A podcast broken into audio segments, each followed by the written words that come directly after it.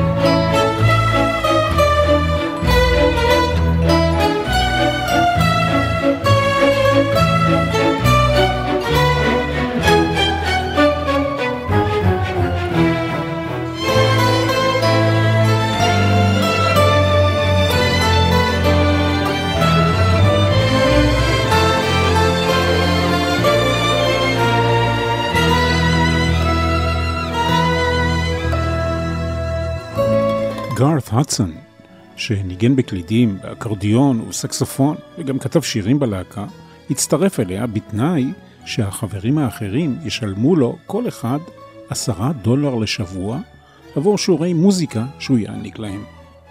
גארת הדסון, שהיה בעל הכשרה קלאסית, יכול היה אז לספר להורים שלו שהוא בעצם מורה למוזיקה ולא סתם נגן בלהקת רוקנרול. זה אחד הסיפורים הקטנים בוואלס האחרון, תיעוד של הופעה של הבנד. מדובר בעצם בפסקול לסרט, סרט תיעודי שביים מרטין סקורסזה הגדול. האירוע עצמו התקיים בחג ההודיה האמריקני, 25 בנובמבר 1976, באולם הווינטרלנד בולרום, סן פרנסיסקו. האתר הזה, שהיה במקור אולם לגולשים על הקרח, היה האולם שבו הופיע הבנד במופע הרציני הראשון שלה בארצות הברית. מלבד המוזיקה, האירוע כלל ארוחת חג, חג ההודיה, לחמשת אלפים משתתפים בהפקה, וגם ריקודים סלוניים, שכמובן לא יבואו כאן לידי ביטוי.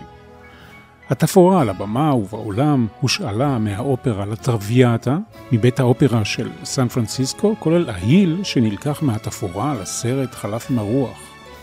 מדובר באלבום משולש, שלושה תקליטים במקור, שישה צדדים ושלושים רצועות, לא פחות. על כן, החלטתי להקדיש לאלבום הזה שני שיוטים. מיד לפגוש את הבנד ולצידם את בוב דילן, ניל יאנג, ג'וני מיטשל, ון מוריסון, מאדי ווטרס, דוקטור ג'ון, ניל דיימונד ורבים אחרים. אני מנחם גרנית, המלאכה מרובה, אז בואו נצא להפלגה ראשונה. ברקע כבר מתנגנת לה נעימת הנושא ואלס, הוואלס האחרון. לא ממש רוקנרול, נעימה שהייתה יכולה בהחלט להשתלב יפה גם בסרט כמו הסנדק למשל. בואו נצא לדרך.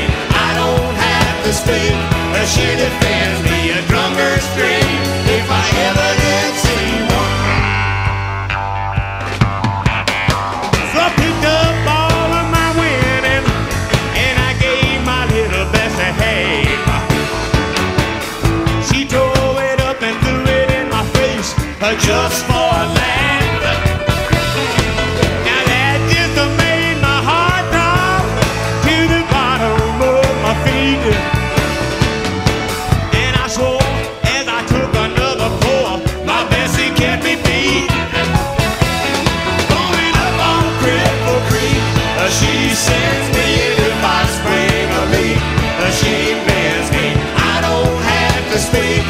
She defends me a drunkard's dream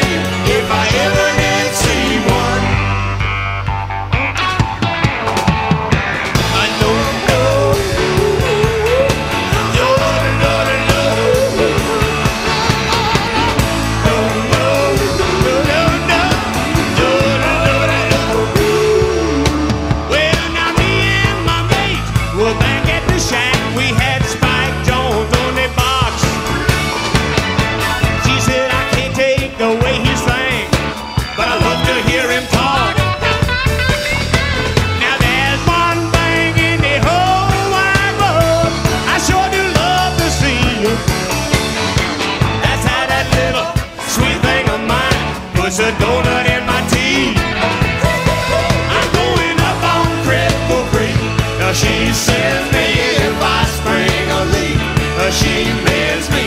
I don't have to speak. Uh, she defends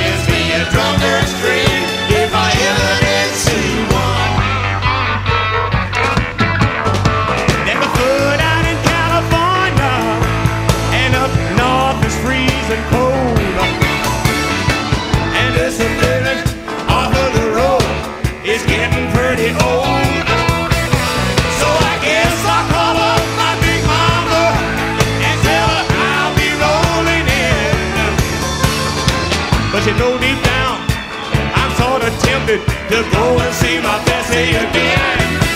I'm going up on Cripple Creek. Uh, she sends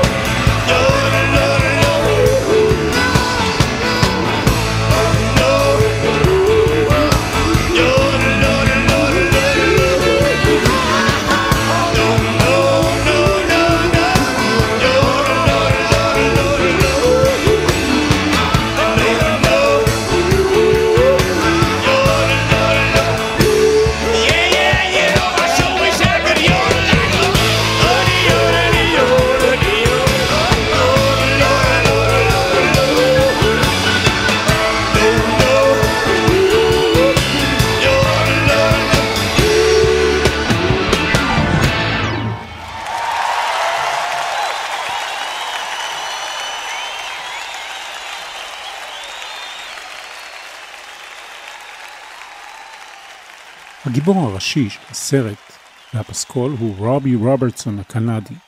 הוא מת ב-2023 והוא בן 80. טיפוס מוכשר, כריזמטי, יפה תואר, חצי אינדיאני וחצי יהודי. האבא הביולוגי שלו היה אלכסנדר דיוויד קלגרמן. רובי רוברטסון, המנהיג של הבנד, אחראי גם לנעימת הפתיחה ששמענו וגם לשיר ששמענו עכשיו, Up on Cripple Creek. שיר שמושר מנקודת מבטו של נהג משאית שנוסע לאגם צ'ארלס בלואיזיאנה כדי לבלות עם זוגתו בסי, חברתו. הוא מהמר, שותה, מאזין למוזיקה ומבלה עם בסי הקטנה. בסוף השיר, לאחר שהתיש את עצמו בדרך, הוא מדבר על כך שהוא חוזר הביתה לאישה שלו, ביג מאמה, אבל בסוף הוא מתפתה לחזור שוב לבסי.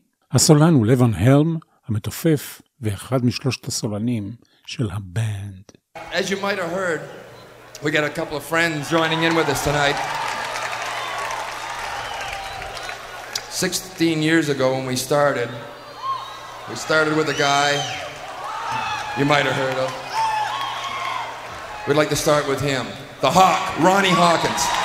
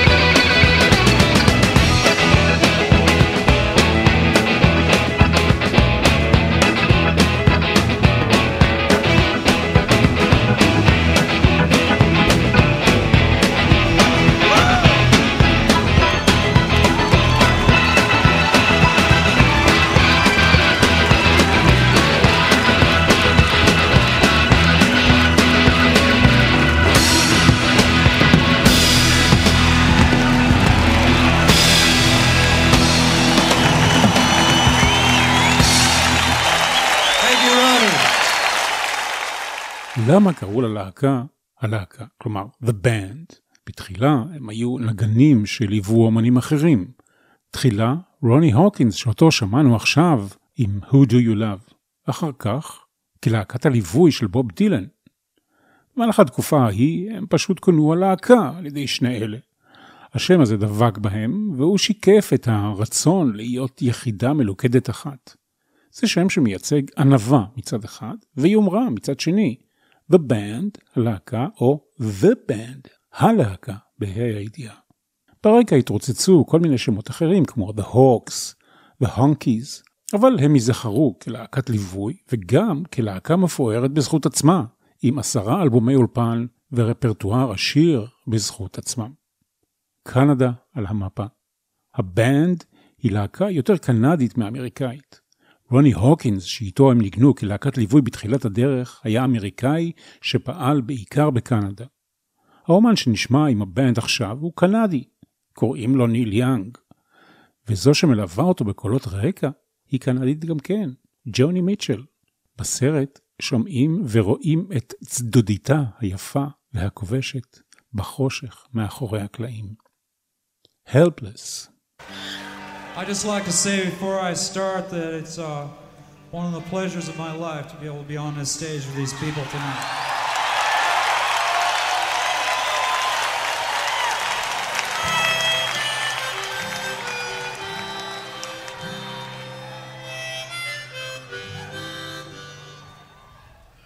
They got it now, Robbie.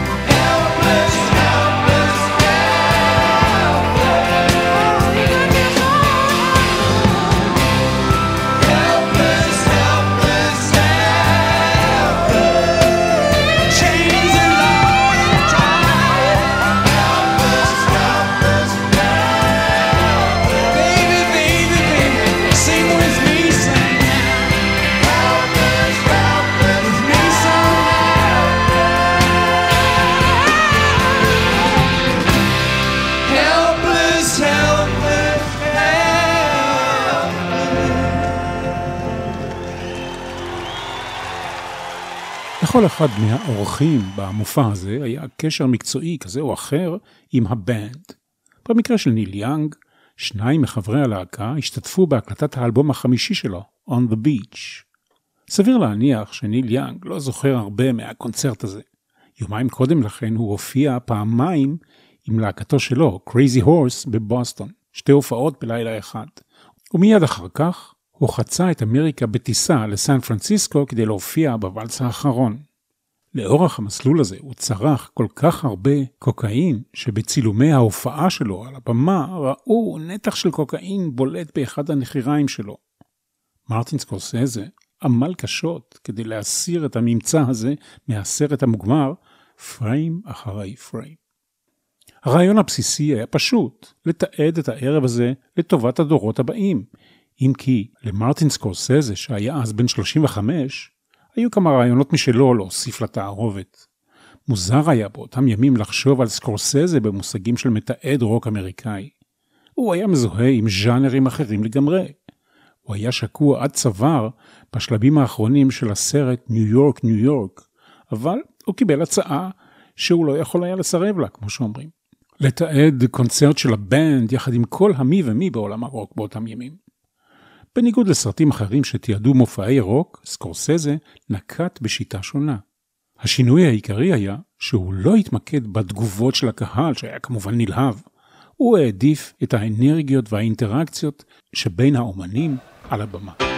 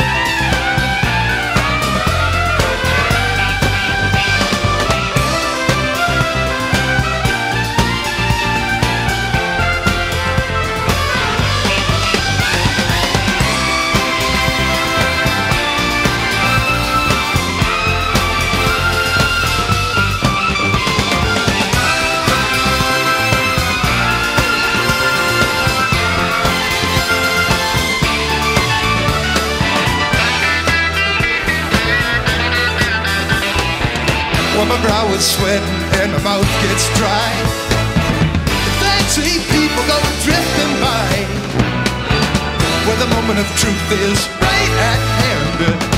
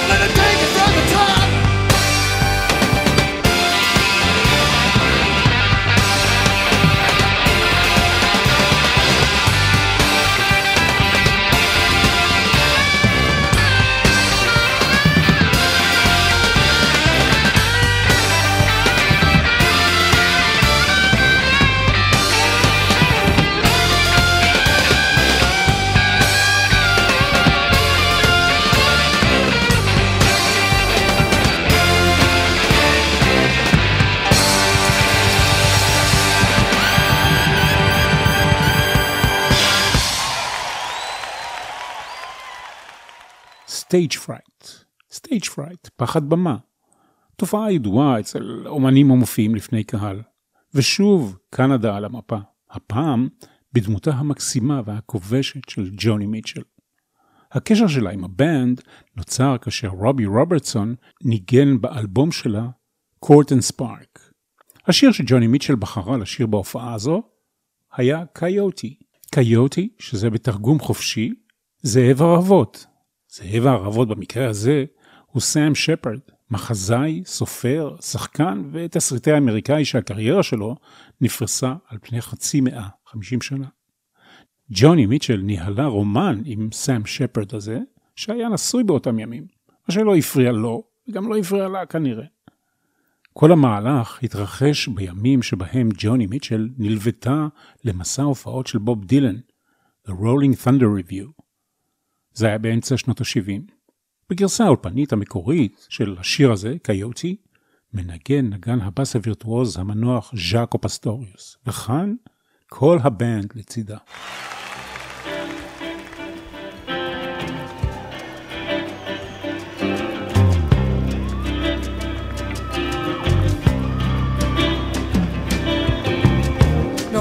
Coyote.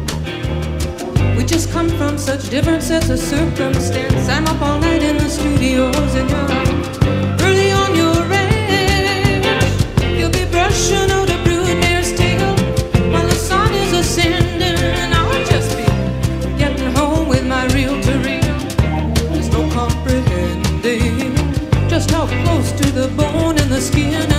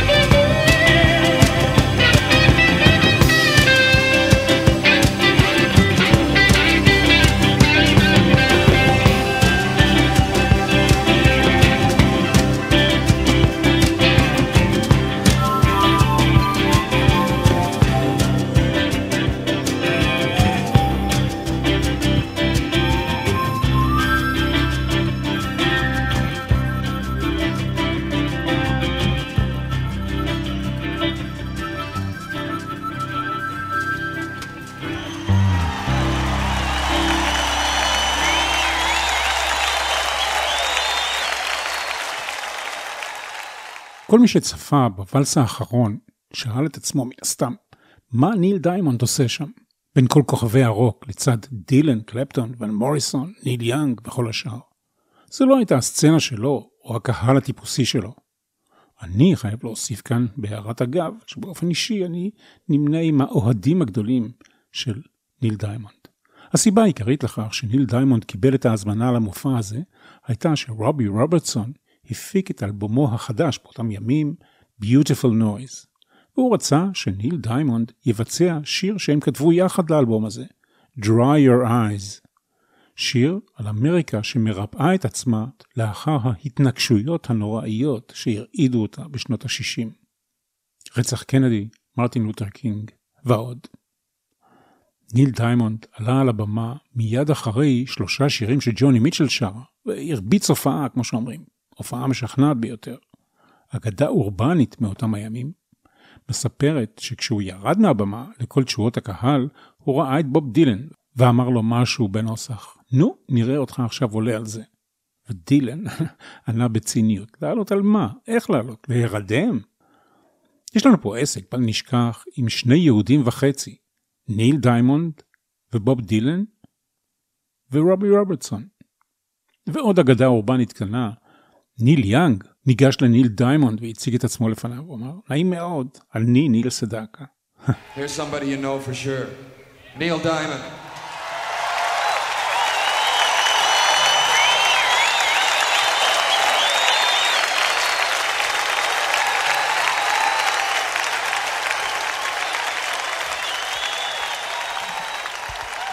Thanks very much. I'm gonna do one song for you, but I'm gonna do it good.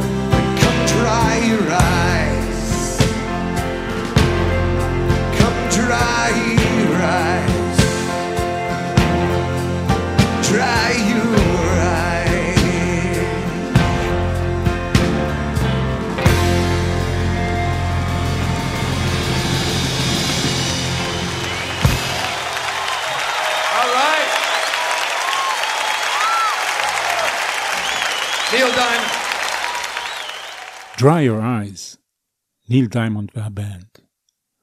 ריק דנקו, נגן הבאס והזמר מהבנד, הוא הסולן בשיר הבא. הופעת הבכורה המוזיקלית של ריק דנקו הייתה בנגינה בטנור בנג'ו ארבעה מיתרים עבור חבריו לכיתה א'.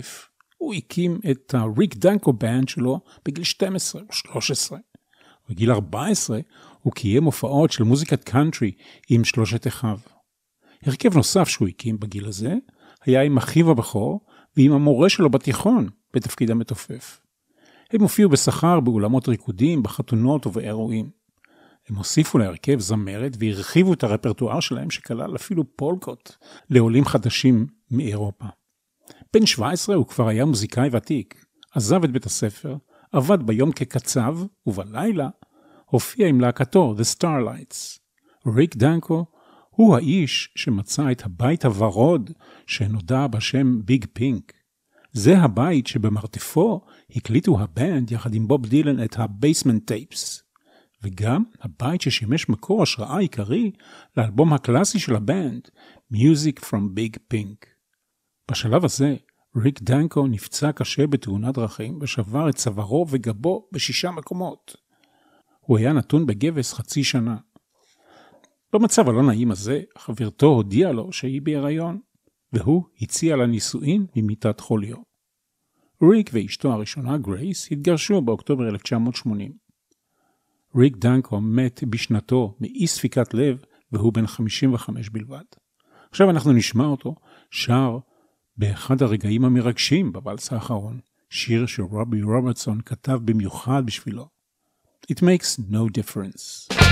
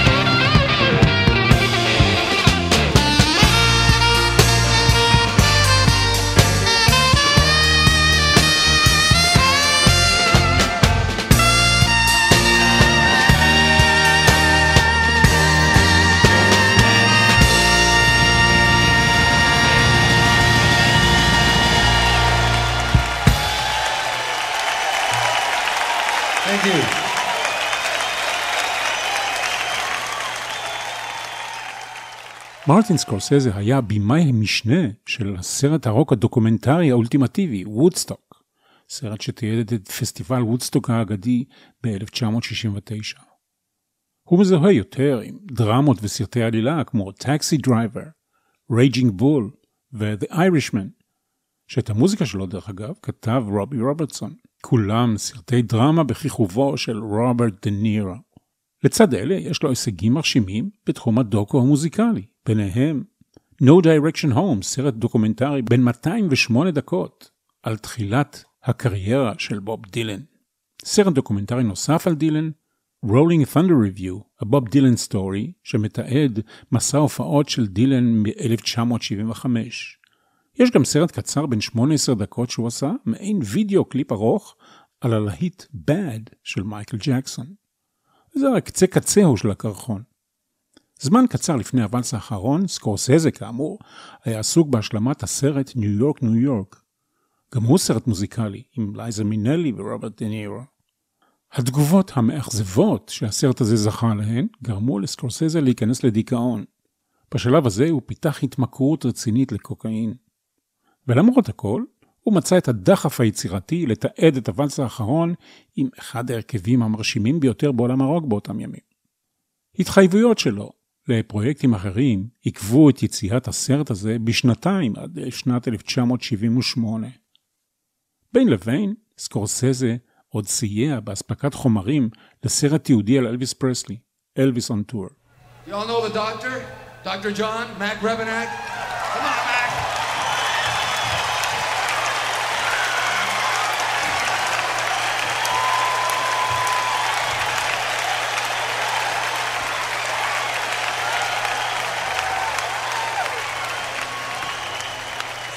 Thankfulness to the band and all the fellas.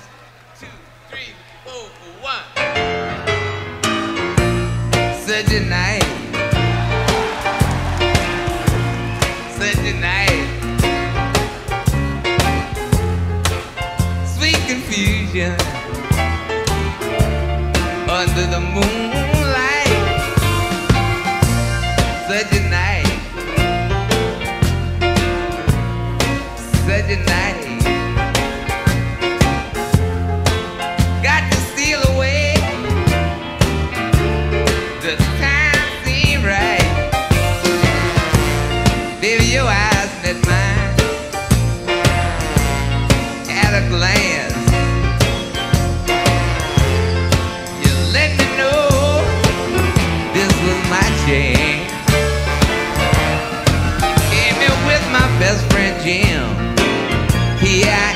the drana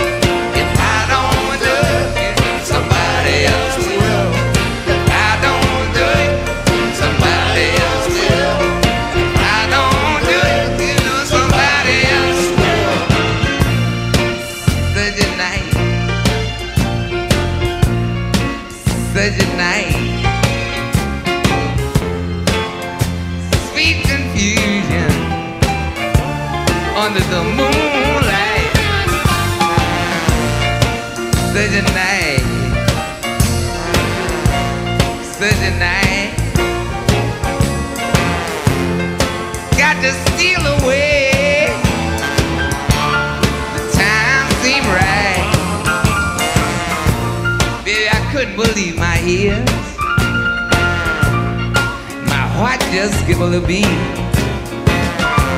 You told me we could slip away down the dark end of the street. Baby, you came here with my best friend Jim. Here I am just to steal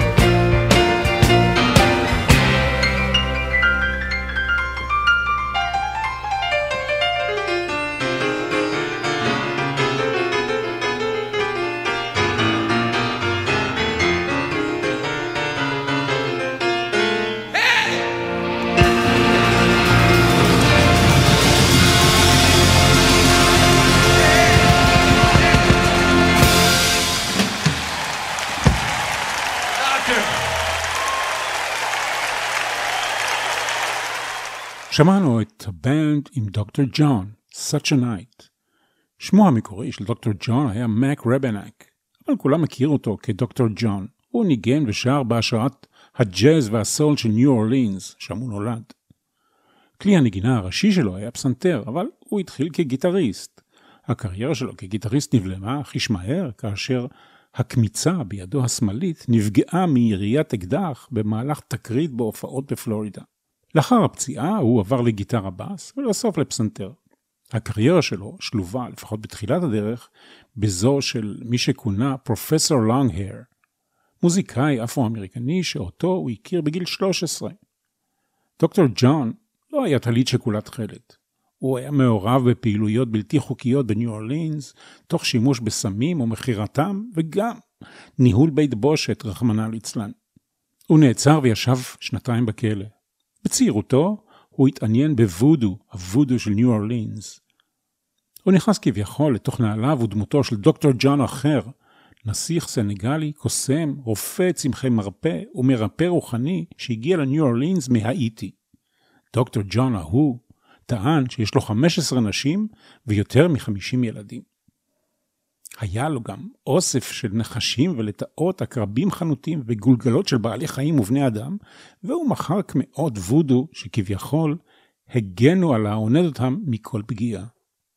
מסיימים את החלק הראשון של התוכנית עם השיר הידוע ביותר של הבנד, הוא הולחן על ידי רובי רוברטסון שעבד עליו כשמונה חודשים. המוזיקה הייתה לו בראש והוא היה מנגן את האקורדים שוב ושוב בפסנתר, אבל לא היה לו מושג לגבי המילים. כשהרעיון צץ, הוא עשה תחקיר בעזרת המתופף של הלהקה, ליבון הל. אני זוכר שלקחתי אותו לספרייה כדי שיוכל לחקור את ההיסטוריה והגיאוגרפיה של התקופה, כך ליבון הל. השיר מספר על הימים האחרונים של מלחמת האזרחים האמריקנית. הוא מתאר את סבלו של הגיבור, וירג'יל קיין, דרומי לבן ועני. דיקסי היה הכינוי למדינות המרכיבות את מדינות הקונפדרציה של אמריקה. The Night They Drove Old Dixie Down נחשב לאחד מרגעי השיא של הבנד מאלבומה השני של הלהקה שיצא בסתיו 1969, כלומר קצת יותר ממאה שנה אחרי ההתרחשויות בשיר עצמו. מיד נשמע את הביצוע האחרון של השיר, עם ליבון הלם כסולן. הביצוע האחרון בוואלס האחרון. אחת הסיבות שהוא לא רצה לשיר אותו יותר אחרי ההופעה הזאת, הייתה כנראה מחלוקת עם רובי רוברטסון על קרדיטים לכתיבת השיר. דעה נוספת טוענת שהסירוב נבע מסלידתו של ליבון הלם מהגרסה של ג'ון באז לשיר הזה. לא ברור מה זה קשור. בסוף שנות ה-90, ליבון הלם אובחן כחולה בסרטן הגרון לאחר שסבל מצרידות. הוא עבר טיפולי הקרנות בניו יורק, הגידול הוסר בהצלחה, אך מיתרי הקול שלו נפגעו, וכל הטנור הצלול והעוצמתי שלו הפך ללחש לא שקט.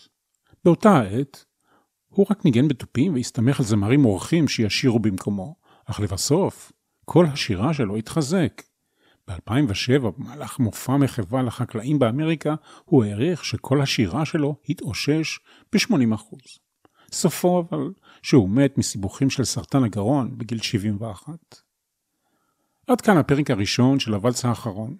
בפרק הבא אנחנו נפגוש את אריק קלפטון, בוב דילן, ון מוריסון וגיבורים נוספים אחרים. אני מנחם גרנית, כל טוב. Virgil